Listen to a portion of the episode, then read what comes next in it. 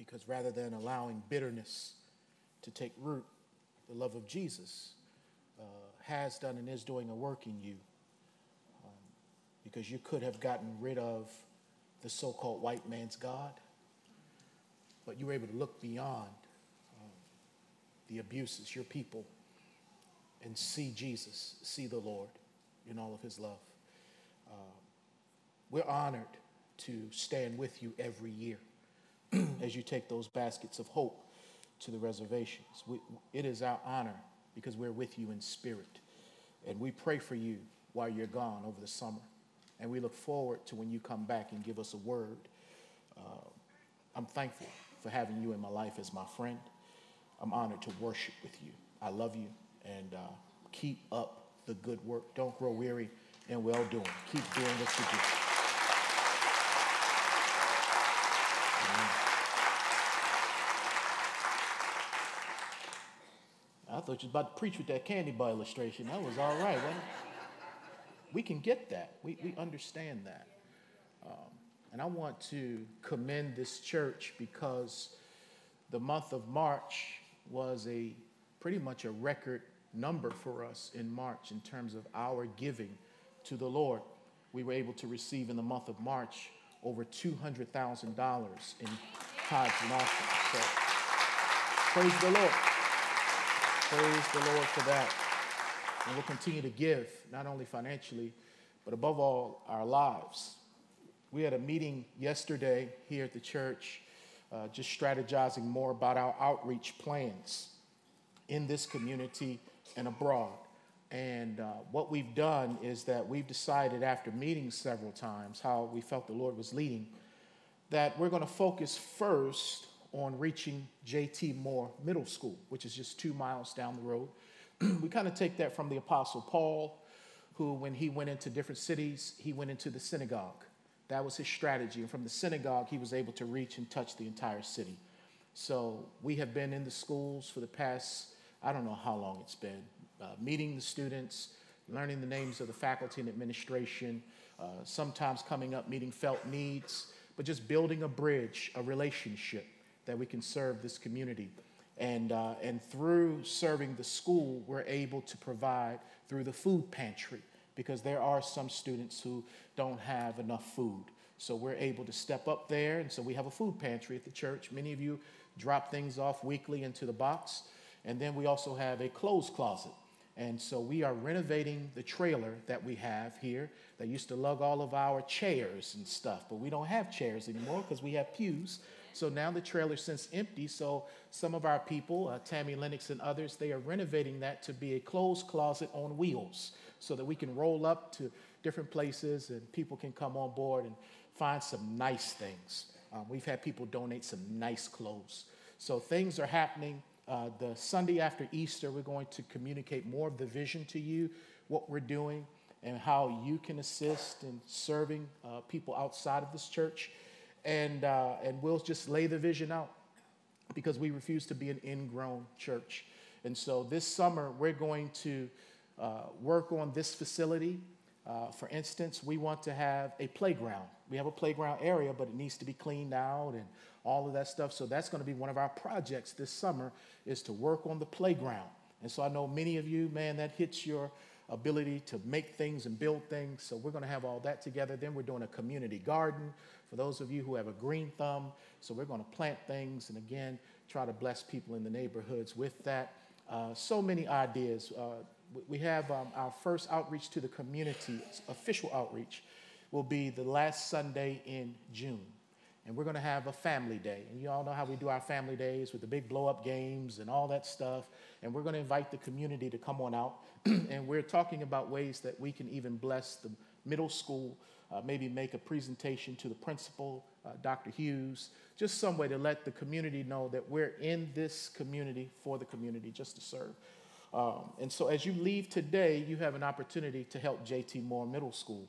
Um, they are in a big running uh, through Bridgestone Tire.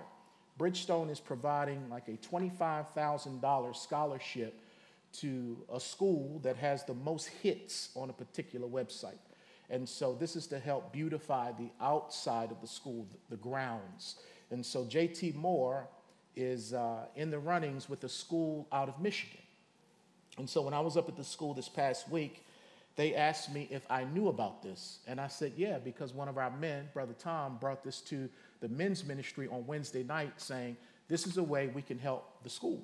We can get online and vote for JT Moore Middle School. And so when I told the administrator that our church already knows about it, it was just another bridge built that, that they saw, man, you guys really do care. And so I told them, and I'm going to tell our church this Sunday uh, so that if they want to get online, they can vote for this school. So if this school gets the 25,000, that'll be a great thing. So uh, as you exit today, you'll get this flyer and it will show you how to get online and vote for JT Moore.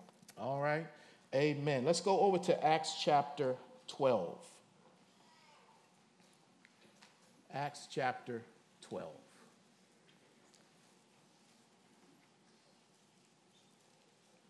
Yeah. I think God has a word for you.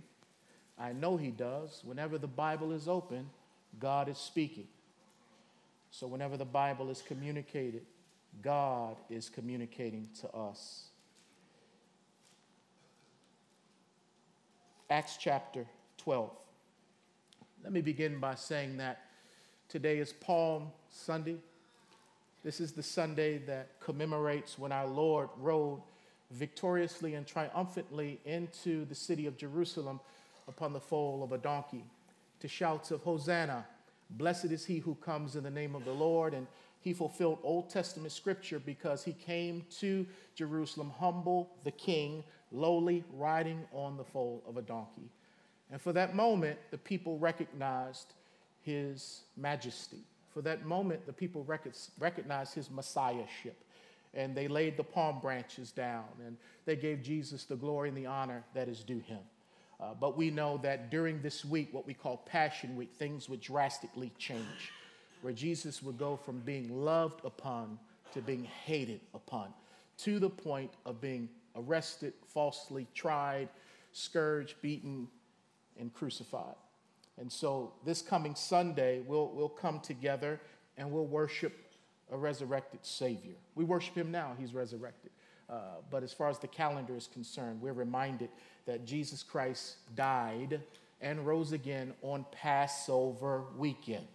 So, in the Jewish economy, they had various feasts where the people would come into Jerusalem from all over the world to celebrate and worship God.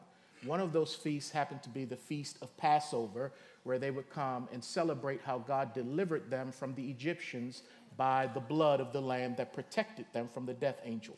It passed over when it saw the blood. So every year they were to celebrate that and come back to Jerusalem. And look at how God's uh, sovereign timing is that He allowed His Son to be the Passover lamb on that particular weekend when people were in town celebrating what God did in the past, many of them not knowing what God was doing in the present to free us from sin. And so we'll celebrate not only His death, which is what Good Friday is all about. We'll, we'll, we'll reflect about the cross and, and our sin and, and how he died for us because he loves us. But then we'll celebrate on Sunday the blessed resurrection of our Lord and Savior Jesus Christ. So this is a Passover season. And Passover is all about deliverance. Deliverance, not only for the Jewish people as they think about where God brought them from out of Egypt, out of slavery, out of bondage, but where God has brought us from out of bondage to sin and to Satan and to the world. That we have been set free. We've been delivered by the blood of the Lamb, and we have been justified based on his resurrection. We are seated with Christ in heavenly places. We are overcomers. We are more than conquerors. We are loved. God casts out fear. We are blessed, blessed, blessed. So, Passover is about deliverance, it's about victory. But just so that we don't think that that is just something that should be left in the past or something that should only be talked about when I think about how God delivered me from my sin, as far as saving me, I kind of want to give you a message today to let you know that God continues to deliver, that He has delivered and He is delivering. And He will deliver you and He will deliver me no matter what we're going through because that is the God we serve. He is a great deliverer. So today we're going to read a story about a deliverance that occurred on Passover. Acts chapter 12, verse 1. And the Bible reads Now, about that time, Herod the king stretched out his hand to harass some from the church. Then he killed James, the brother of John, with the sword. And because he saw that it pleased the Jews, he proceeded further to seize Peter also. Now, it was during the days of unleavened bread, which is another term for Passover. Remember, they were to not let the bread rise. You know, go ahead and eat it uh, now, eat it in haste. Verse 4 So when he had arrested him, he put him in prison and delivered him to four squads of soldiers to keep him, intending to bring him before the people after Passover. Verse 5 Peter was therefore kept in prison, but constant prayer was offered to God for him by the church. And when Herod was about to bring him out that night, Peter was worrying. Is that what your Bible said? Uh, Peter was frantic. Is that what your Bible says? No, no, my Bible says Peter was sleeping, bound with two chains between two soldiers, and the guards before the door were keeping the prison. Now, behold, an angel of the Lord stood by him, and a light shone in the prison. And he struck Peter on the side and raised him up, saying, Arise quickly. And his chains fell off his hands. Then the angel said to him, Gird yourself and tie on your sandals. And so he did. And he said to him, Put on your garment and follow me. So he went out and followed him and did not know that what was done by the angel was real, but thought he was seeing a vision. When they were past the first and the second guard posts, they came to the iron gate that leads to the city, which opened to them of its own accord. And they went out and went down one street, and immediately the angel departed from him. And when Peter had come to himself, he said, Now I know for certain that the Lord has sent his angel and has delivered me from the hand of Herod and from all the expectation of the Jewish people. So God still delivers on Passover. God still delivers on Easter. And so we see that Peter was sleeping the night before his impending execution. So I thought I would entitle this message today a sleepover on Passover. Can you give me a minute just try to make this right? A sleepover on Passover. Let's pray. Father God, we thank you that you are the King of all the earth. We thank you that your Son is Lord over all. We thank you that Satan is defeated. We thank you for the power that you've given us through the Holy Spirit. And Lord, I pray that this word would encourage your people who are in the throes of it. You tell us that if we desire to live godly in Christ, we will suffer persecution. And Lord, that is our heart. We desire to live for you. You've told us that if we lose our lives for your sake, that's when we find it. And so every day throughout the week, Lord, we are decreasing that Christ may increase. We are engaging in a good warfare, fighting a good fight. And sometimes, Lord, we get weary, we get tired, we even get discouraged. I pray that today you would send a word and heal your people, and that you would remind us that you allow these persecutions and these trials and tests to come into our lives, not to break us, but to build us. So strengthen our hands Use me, Lord, as a broken vessel. Speak through me today, but above all, speak to me while I'm preaching. And I'll give you the glory, for I ask it all in Jesus' name and for his sake. Amen. A sleepover at Passover. So the question of the day is how in the world could Peter sleep on the night of his impending execution. How could he sleep? What would you do if that were you? That you knew in the morning you were going to die because the king who has authority had already killed one of your friends that you've done ministry with for a lot of years. Three and a half years with Jesus did Peter and James do ministry together. And then for several years leading up to the events in Acts 12, these men were friends, and James was beheaded. And so Peter knows in the morning he is going to be killed. How is it that he's sleeping? How does he have such peace? Because sometimes I don't sleep well if I know I've got a big meeting the next day, or some of you may have an exam the next day, or a job interview, or something going on in your life that may cause you to lose some sleep.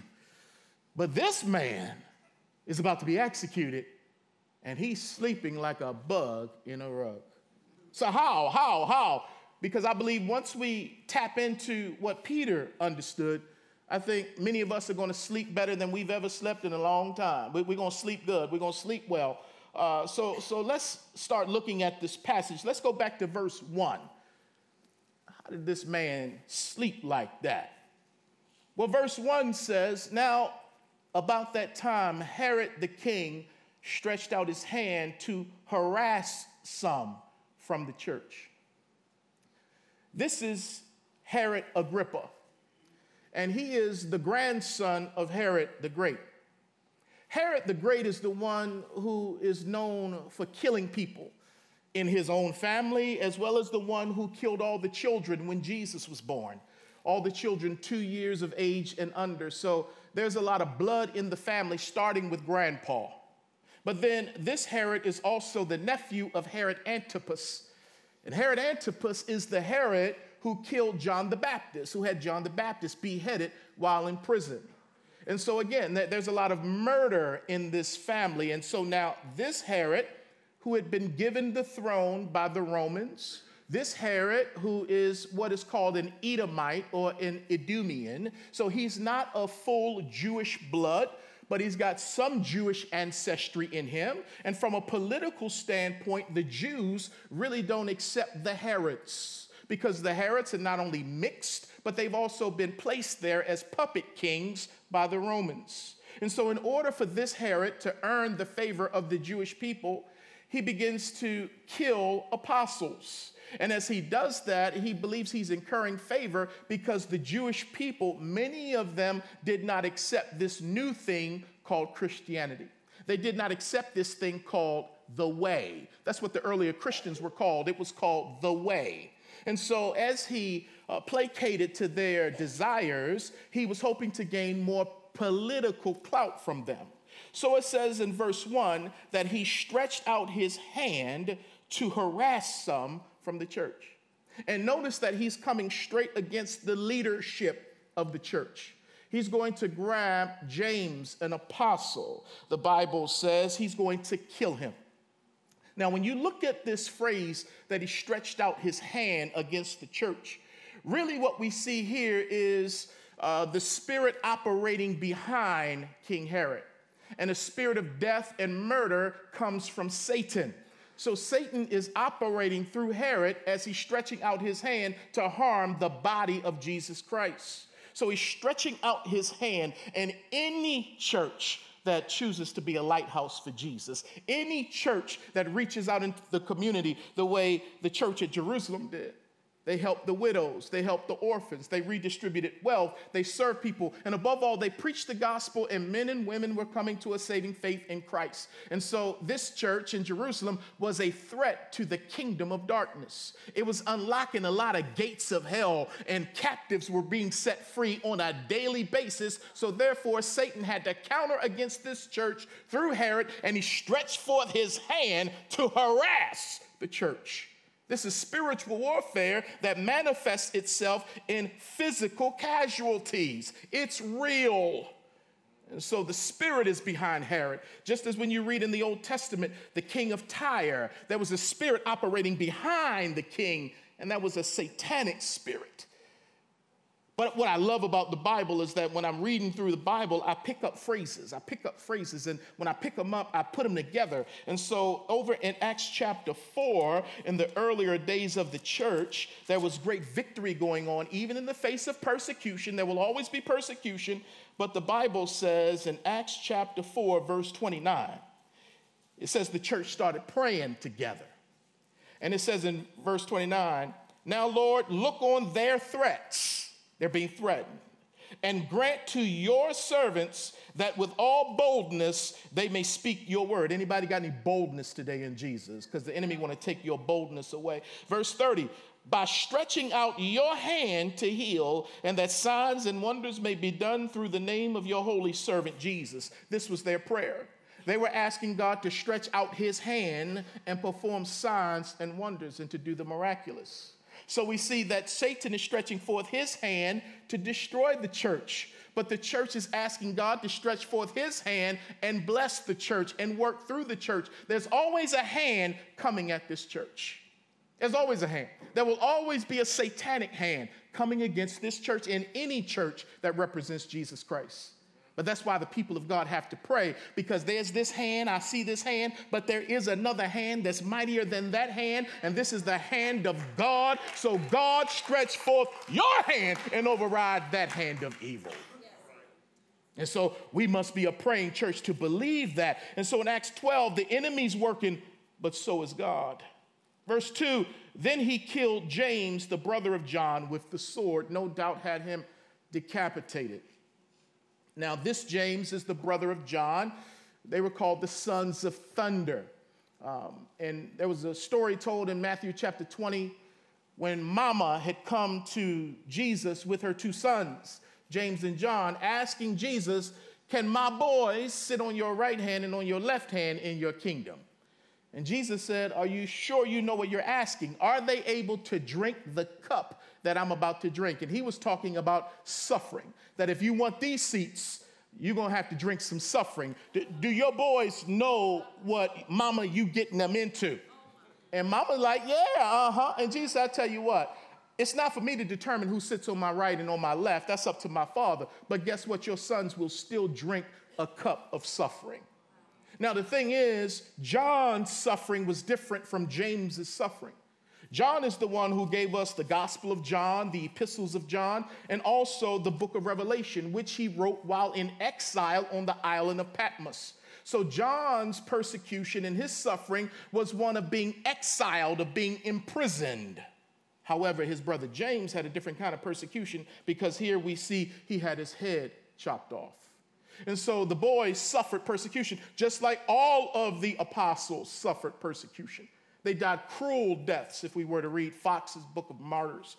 So they did suffer greatly for Jesus. But what we're about to see, though, is that God had a different plan for Peter. Herod was successful in killing James only, only, only because God allowed it to happen only because God allowed it to happen. But he would not allow that to happen with Peter because right now it wasn't Peter's time. That was James's time. His work was up, but Peter still had work to do. We see a sovereign God here, the one who doesn't treat everybody the same way, but he does love us all the same. The, the problem we have in the body of Christ is that we think God is supposed to work on me the same way he's working on you and vice versa. No, no, no. God works with each of us differently. Just like in your family, your kids are different. You spend time with each one of them. You know their traits and you know their desires and their passions. You don't use the same method or the same speech with each child. You recognize that each child is different. And so God sees that there is something different with all of us, but He loves us all the same. Verse 3 And because He saw that killing James pleased the Jews, remember, He's trying to get their political backing, He proceeded further to seize Peter also. So let's grab another leader. The way to hit the church is to come after the leadership. So that's how the enemy works, just the way Joe Louis boxed. When Joe Louis boxed, he had a philosophy that said if you kill the head, the body will soon die. And so, as you kill the head, you think you're killing Jesus. But no, he got up from the grave. And as the enemy then hits the head of the church, as far as leaders, he thinks he's taking the church down. But no, no, no. Really, the church is getting stronger. And so, he seizes Peter, and he does it during the days of unleavened bread. So, when he had arrested him, he put him in prison and delivered him to four squads of soldiers to keep him. Why did he put four squads of soldiers on this brother? Four squads of soldiers is 16 soldiers who work through the day, probably with, uh, uh, let's see here, four hour shifts, and, and they're coming in there. And the way they would do this is there would be two of them chained to Peter at all times. Then there would be two outside the door at all times. Then they would rotate on the clock, and two more would come in on their shift and chain up to the apostle. Two more would take the door. And they would keep doing this 16 of them on one man. Why? Because earlier in the book of Acts, Peter and his guys, they had gotten arrested. They had been arrested twice. And on one time they got arrested, they were uh, uh, released miraculously. And so the people were like, How did they get out of prison? Well, you and I know when we read the Bible, an angel came and got them out of prison. So, what Herod, what the world is trying to do, is they're trying to stop God from being God and from God doing miracles. So, what they're trying to do is clamp Peter down because last time he got out unawares to them. I didn't get out. He ain't getting out this time. We're going to clamp him down. The world should have known you can't clamp down God's people and when God is moving, because the last time they tried to do that was with the tomb when they sealed the tomb and set a guard on the tomb. But the Lord said, uh uh-uh, uh let me roll this stone away. And we didn't roll this stone away so that Jesus could walk out. No, the stone was rolled away so the world could look in and say, He ain't up in there. He ascended already. He got up. So you set a guard, you put a Roman seal. You can't stop the resurrection. You put 16 soldiers on God's man. You can't stop what God's about to do because God in one person is still a majority. Do I have a witness in here? Because if He is for you, who in the world can be against you? Doesn't mean the enemy won't come. Doesn't mean he won't set up uh, barricades against you and to put uh, soldiers against you. Doesn't mean that they won't try to chain you down. But when we recognize who is with us, we can chill and even go to sleep. We can, we can have a sleepover on Passover. So it says in verse 5 Peter was therefore kept in prison, but constant prayer was offered to God for him by the church. That's the most powerful weapon of the church is intercession. It's praise. Tearing down the fortresses of the enemy with spiritual weaponry. Man, standing in the gap, praying in the spirit, man. Praying, pray. The church started praying James, one of their leaders, had already been killed. Now, Peter, whom some would say, man, was the guy that Jesus really looked to as the leader of the leaders. He was the first among equals. And so the church starts praying. Never, ever, ever underestimate the powers of your prayer. Never underestimate the power of a praying church. And that's why Jesus said that my house, my church, shall be called a house of what? Prayer for all nations. So when we have our festival of prayer on the first Wednesdays, oh, those are some sweet times where we get in the presence of God and we call on the name of the Lord to be our deliverer, to be our conqueror, where we uh, get reacquainted, we get into intimacy with Him. There's nothing like being in the presence of the Lord. And so the church started praying, Lord, get Peter out. Lord, get our leader out. Now, we know he's going to get out. So God is going to hear the prayers of the saints. One writer has said, the angel came and freed Peter. But the angel only came because the church asked for God to send help. So, because the church prayed, the angel was sent and the angel freed Peter. But what's interesting about this church is that when Peter got freed and came to the prayer meeting where the church was, because they were praying all night, they were praying all night. You commend them for that. Lord, free Peter. Lord, free Peter. Lord, send an angel. Lord, free Peter. Peter gets freed. Peter comes and knocks on the door of the prayer meeting, and little Rhoda answers the door. And, and Peter, you know, he's a wanted man. Probably has on an orange jumpsuit, Williamson County or Davidson County written on it. He's escaped from prison. He's sticking out like a sore thumb. She knocks on the door. It's Peter. She shuts the door. goes back into the prayer meeting and say, it's Peter out there at the door, y'all.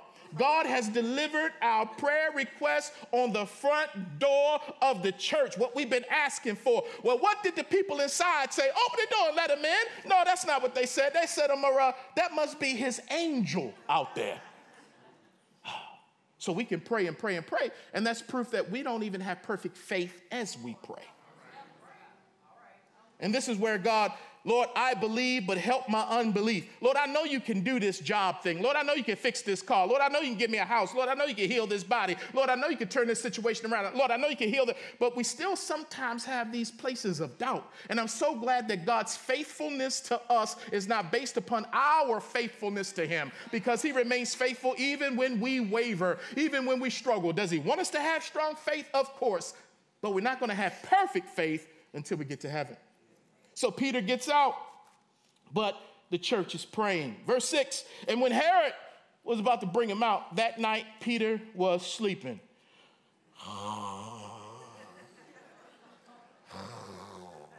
Any snorers in the house? Let me ask uh, those who are married. Uh, if you sleep with a snorer, would you just raise your hand if you sleep with a snorer? I see some couples not raising their hand. That must mean both of y'all snore.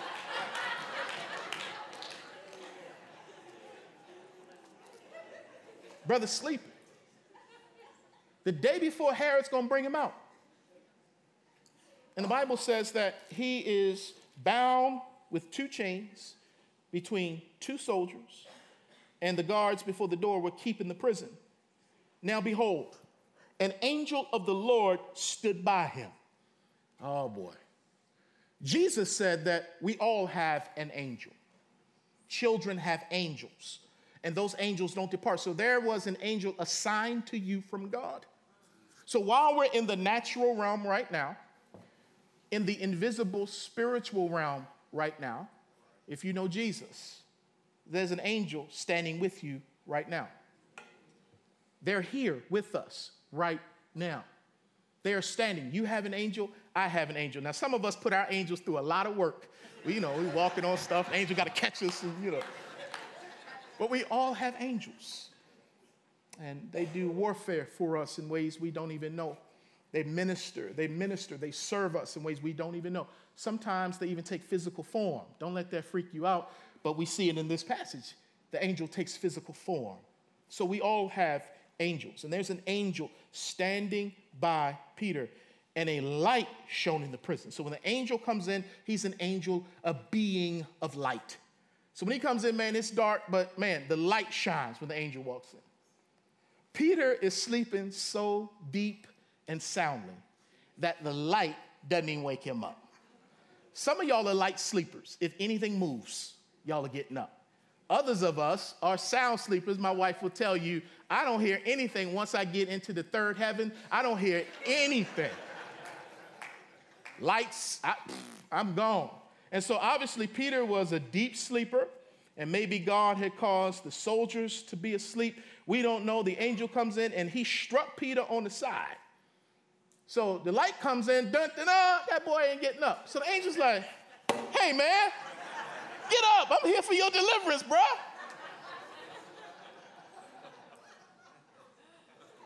The Bible says, he says to Peter, arise quickly. In other words, get up. And get up now. I know you're chained to something. I know you're being persecuted and oppressed, but get up now. Don't get up tomorrow because you're going to stay in bed another day and grieve. Get up now. Get up now. And when he got up, the Bible says his chains fell off his hands. Allow me to take a little preacher leeway here to say that some of us have a lot of chains on us, and we sing break every chain, break every chain, but them chains keep rattling.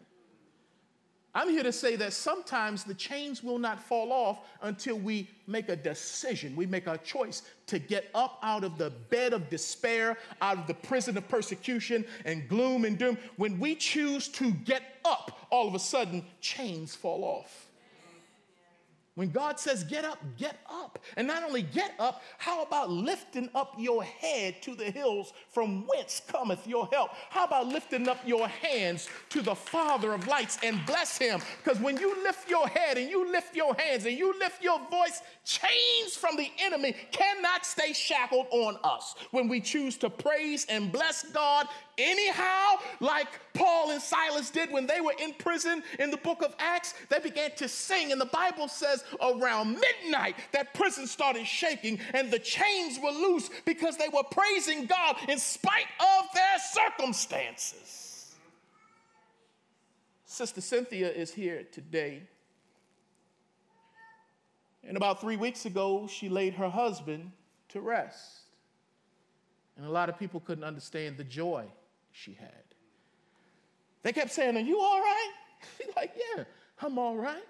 The joy of the Lord is my strength. My husband and I were prepared for this moment. Death has no sting and no victory here. My husband is about to depart and go to a place that's greater. Oh, yeah, I'm real good. You see, when a Christian acts normally, other Christians think it's abnormal. You really are rejoicing in the faith? Uh huh. To the point where during the repast, she called her pastor out on the floor as one of Frank's songs was playing, one of the upbeat songs, I don't know which one it was, Get Down on It or Celebrate, I don't know which one it was. She said, Come on, Pastor, let's show my family how we do it, Strong Tower. And we went out there at the repast and started doing the bump. Mm. Mm.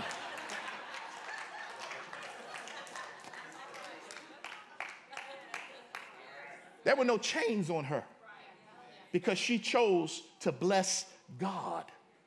And when I'm going through something, man, the enemy doesn't want me to bless God. My flesh doesn't want to bless God and say that you're good all the time and all the time you're good. Because what happens is as I start praying, the atmos praising, the atmosphere starts shifting.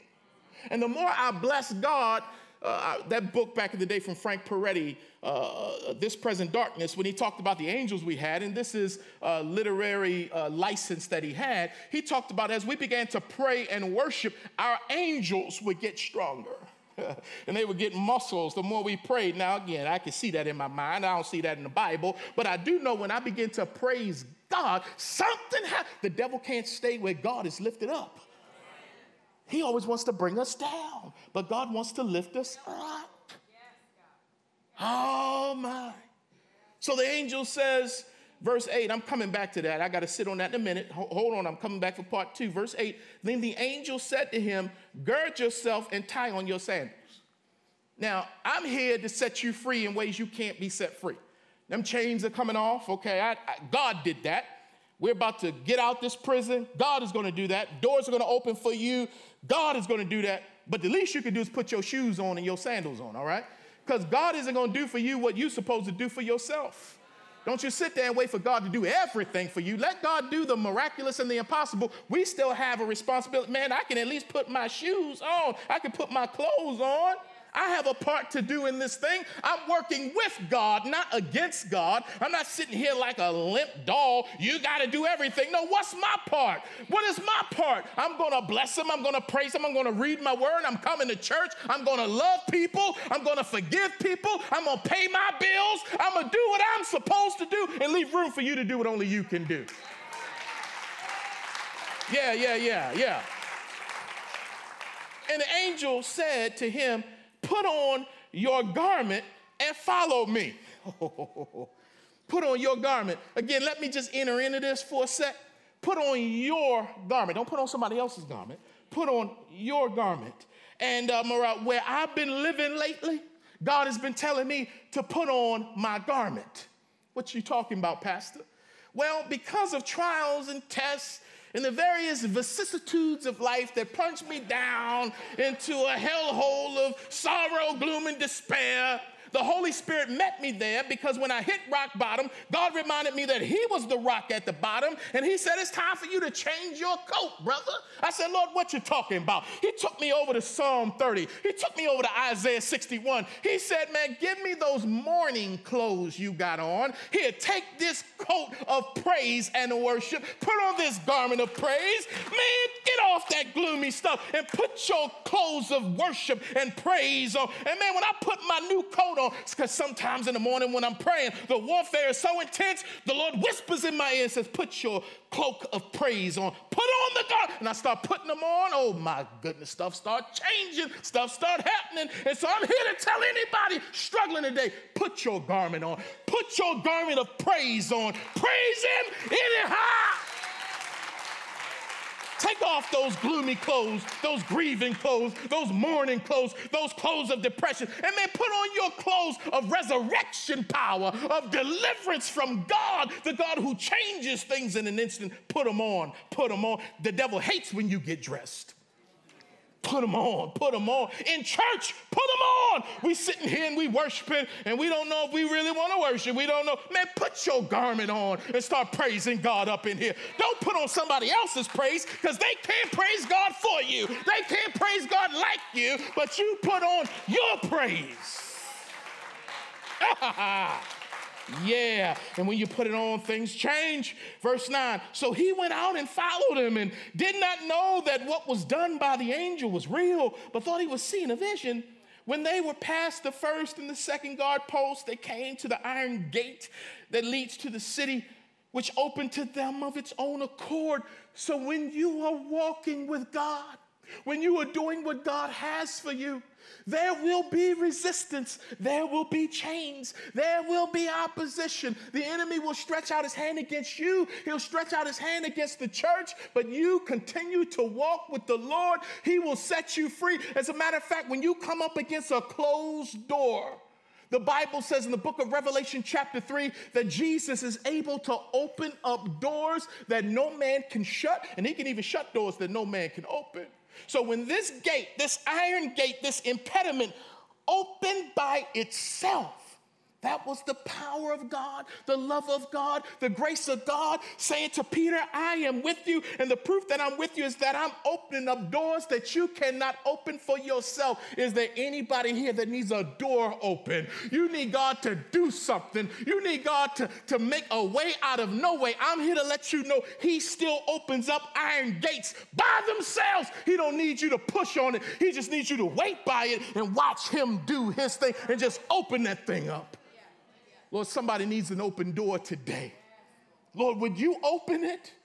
And while they're waiting on you to open the door, like one person said, I'm going to praise you in the hallway because I still got on my garments of praise. While I'm waiting for you to open it, I, Lord, I'm going to praise you.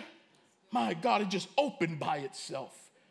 And Peter said in verse 11, and when he had come to himself, he said, Now I know for certain that the Lord has sent his angel and has delivered me on Passover weekend. He's delivered me from the hand of Herod and from all the expectation of the Jewish people. Oh, he delivered me from Herod. Now, Herod, he's going to get dealt with. He didn't get dealt with right then and there for messing with God's people, but he got dealt with even before the chapter changed. Because the end of the chapter talks about how he was giving a speech one day and the people said, Oh, a God is speaking. Whoa, this man, what oratorical skills he had. And so he didn't give God the glory.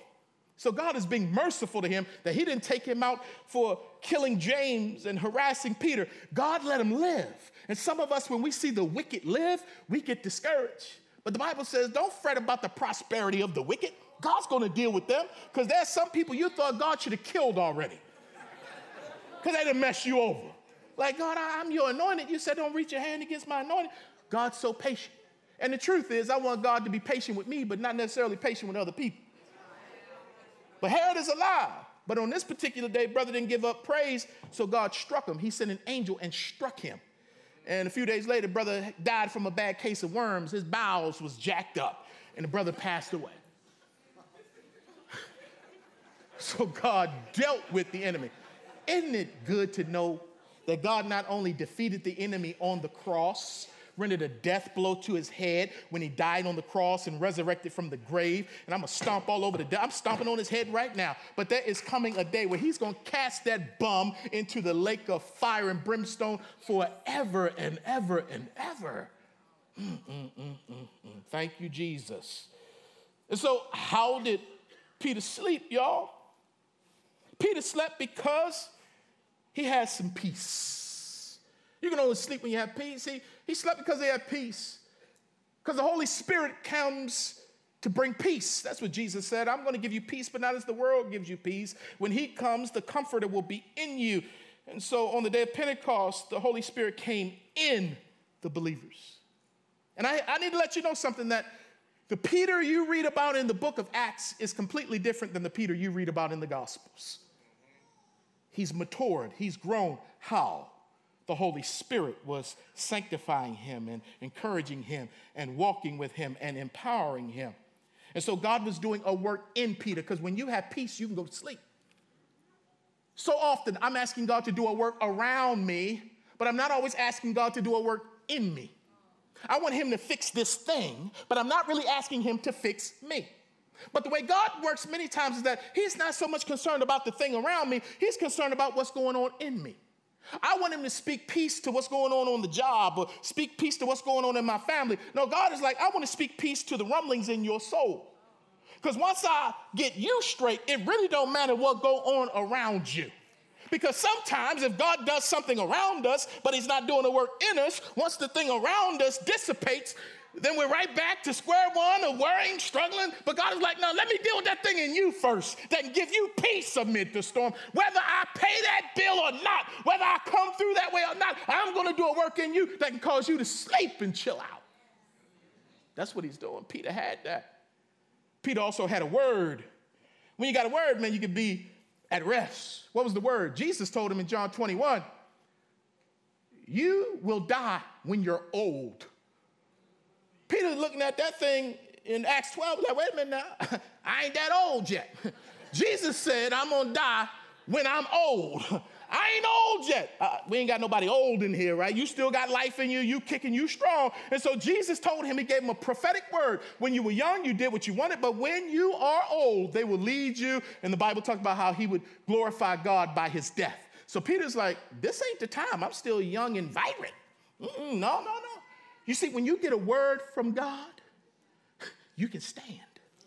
When God gives you a word, I ain't talking about a word for somebody else. He gives you a word. It fills your soul and puts you at peace. You can go to sleep. But here's the thing yeah, you can get a word when you come to church, but that's still a secondhand word. I done chewed all over this word, and now you're going to eat on this word. It's just like the big mamas used to do back in the day. They gnaw on the food and then stick it in the baby's mouth. I know it's gross, but that's really what's going on right now. But the best food is when you feed yourself with God, because there's an anointing that can teach teach you stuff that Pastor Chris cannot teach you. So when you get a word from God, and the only way to get a word is to get in the word. The only way to get a word is to get in the word. If your Bible sits in your car from Sunday to Sunday, you devil's food. That's what I'm here to say. You devil's food. You got to dig in that Bible for yourself. You don't need to know Greek. You don't need to know Hebrew. You just need to know the author of the book. His name is Jesus, and the Holy Ghost gives you interpretation skills in the book.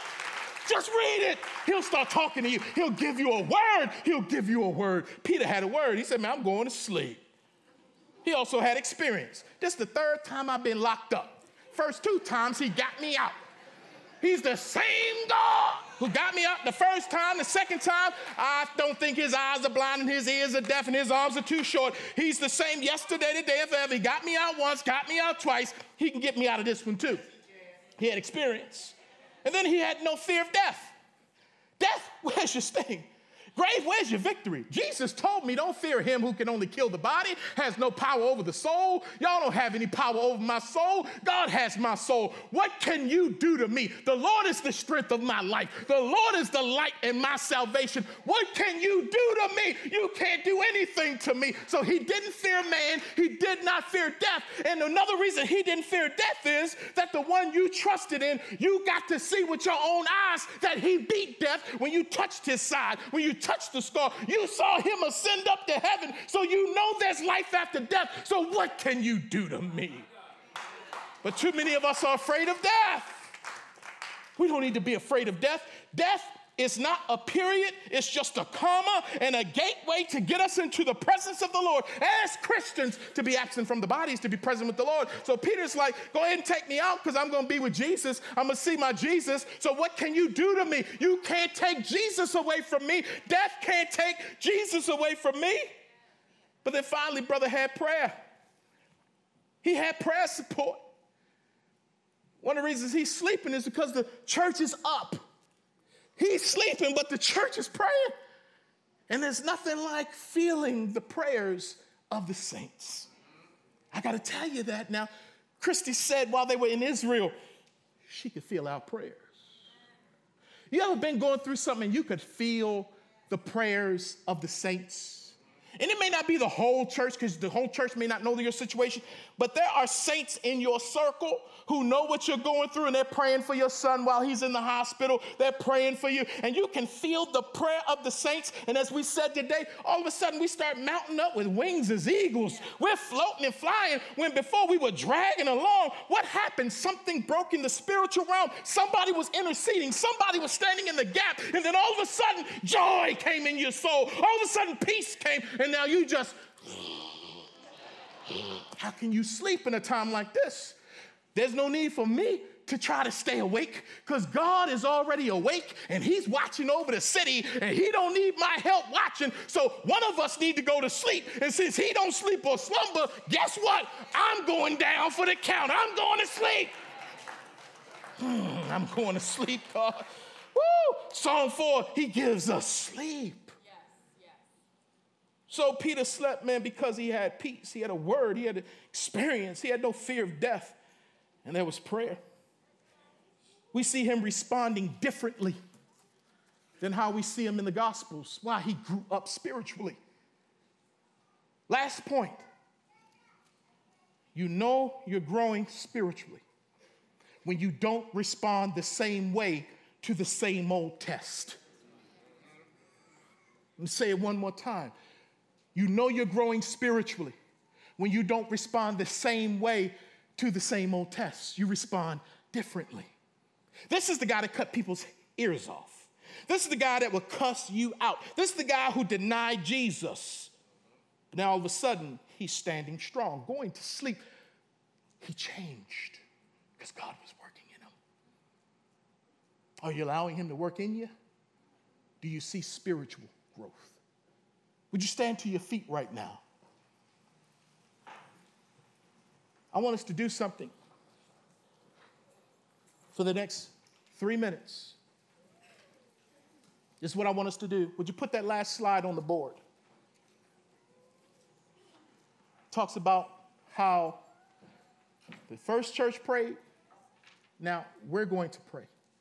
Before we pray and leave, we're going to lock wrists, lock hands with people next to us just for about four minutes. Music's gonna play softly. That first church prayed, stuff happened. We want you to pray for salvation of the lost on Passover. Let's pray that people just come into church next week. You bring them, that they come. Let's pray they meet Jesus. Let's pray for deliverance for our church and leaders from evil. Satan's methods have not changed. He comes against any and every leader in your house, whether you're a single parent, uh, you're a leader in your job, you're a leader in your home and you're married. You're a leader in the church. Warfare. It's all the time. The elders, leaders, staff. Pray for us for deliverance from evil. Pray for God to send his angels to minister on our behalf. Pray for doors to open by themselves for God's people. Pray for spiritual maturity to develop in all of us. I want you right now, find a group of three or four. I want each person to pray. Now, you might not be able to pray all the way from Genesis to Revelation, you know. We know you're deep. But if God hits you with one of those up there that was on that screen, just leave that screen up. You pray for that. And if you're not comfortable, you just at least hold hands with someone in that circle and let them pray, all right? So after a season of prayer, we'll conclude. Christy is going to come up and dismiss us, all right? So let's pray out and pray out loud. None of that silent stuff. Pray out loud. So let's get in circles right now and let's look at that list. And you know how to pray. Let the Lord lead you. Let's pray. Devil's been working, but God is working too.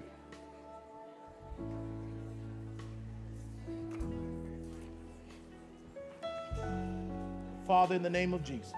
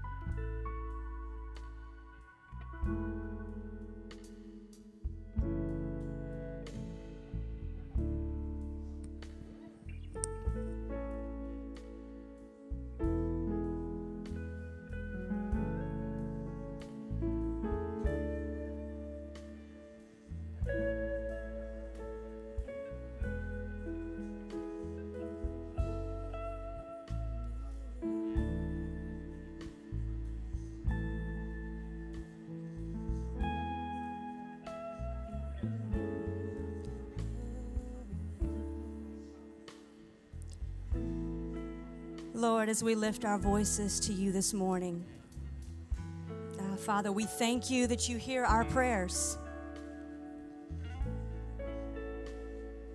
Lord, as we call these things out to you this morning, as we raise these needs, these requests before your throne, Lord, thank you that through Jesus Christ we have direct access to your throne.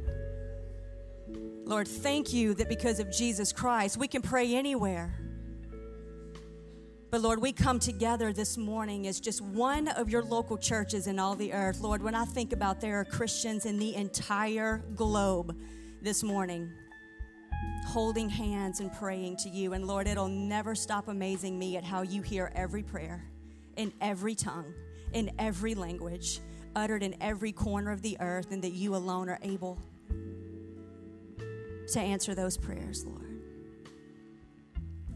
Father, as we leave out from here today, we pray that we would walk out with that peace.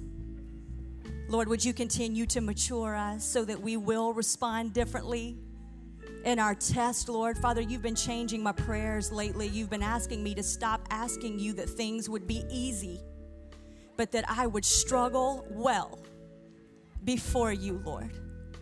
So, for all the things that we're persevering, would you help us to struggle well? Until you bring the deliverance. Lord, we lift up our eyes to the hills. We know exactly where our help comes from.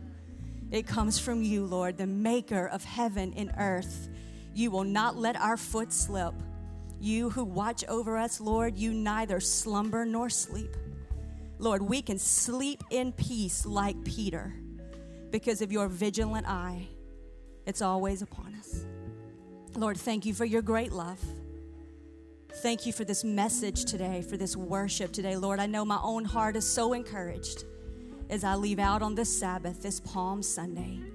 Lord, you are good and what you do is good. Thank you, Father, for who you are.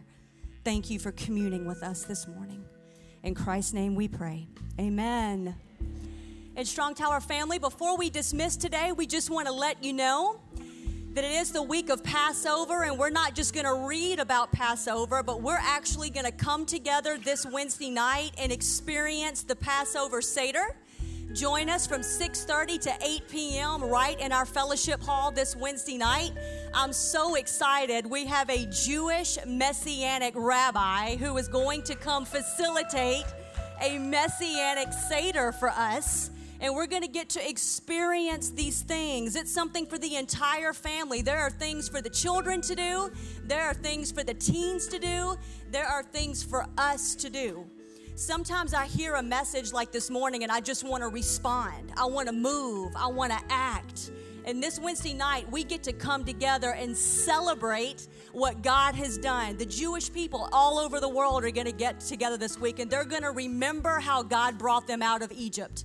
And I don't know about you, but I am a Gentile Christian, but God has also brought me out of my Egypt.